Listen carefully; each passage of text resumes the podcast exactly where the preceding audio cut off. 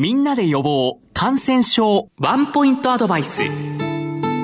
今回は水虫の1回目をお送りします。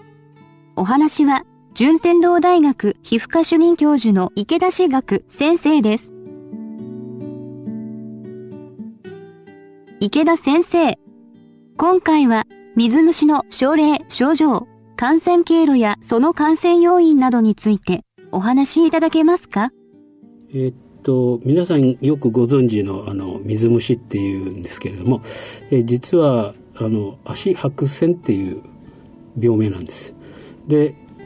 白線菌っていう、まあ、人に特化した水虫菌がつくことによって症状が出るということなんですね。であの足白線を大まかに3つに分類されてまして指の間が少しただれるこれ歯間型っていうんですけどもそれから足の裏に、えー、小さな水ぶくれができる小水泡型。それから特にかかとなんかでですねすごくあのザラザラゴワゴワになる。これを角質増殖型と言います。で足白線がずっと長いことありますと今度爪に入ってきます。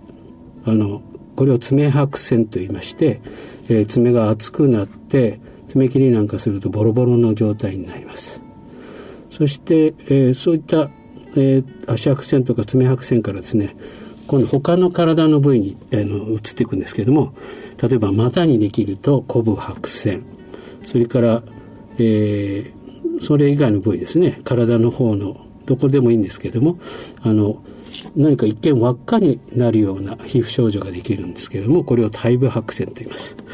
で場合によってはですね免疫が落ちている方あるいは誤ってステロイドの外用剤を塗ったような方ですねこの水虫菌がえ角質層といって皮膚の一番浅いところから今度は皮膚の内側に侵入してくる形があります。これを白線性肉下腫と言いましてですね、すごく炎症が強くなります。それから頭にできると、あの頭部白線というんですけれどもあの頭の毛ぐらいにくっついてると、まあ、よく白雲と言われますけどただ毛が、えーあのボヨボヨになったりあるいは皮がむけたりするだけなんですけどもで場合によってまたですねこれが毛穴を通じて深く入ってくると今度は炎症が強くなって脱毛してしまうような、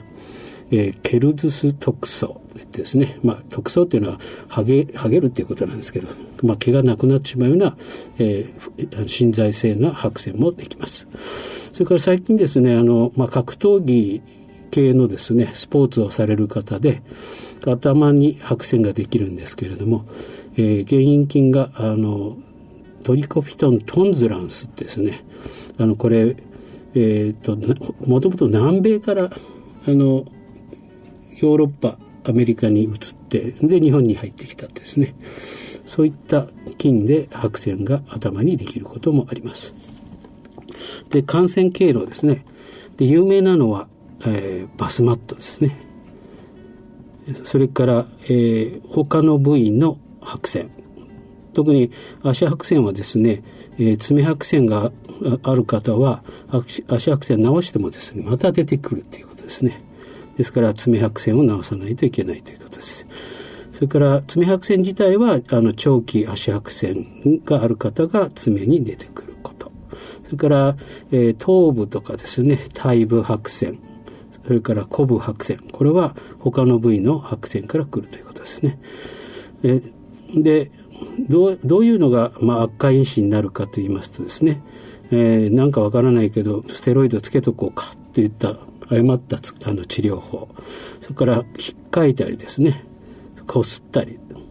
そういったこと。それから、えー、先ほどのトリコフィトントンズランスっていうのは格闘技系スポーツ選手間で流行っています。で、えー、いわゆる白線っていうやつの原因菌は、えー、先ほどあのトリコフィトントントランスというのはちょっと珍しいやつなんですけれども、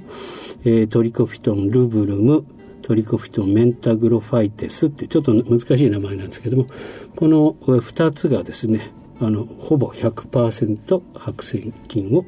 として、えーまあ、いたずらしているということになります。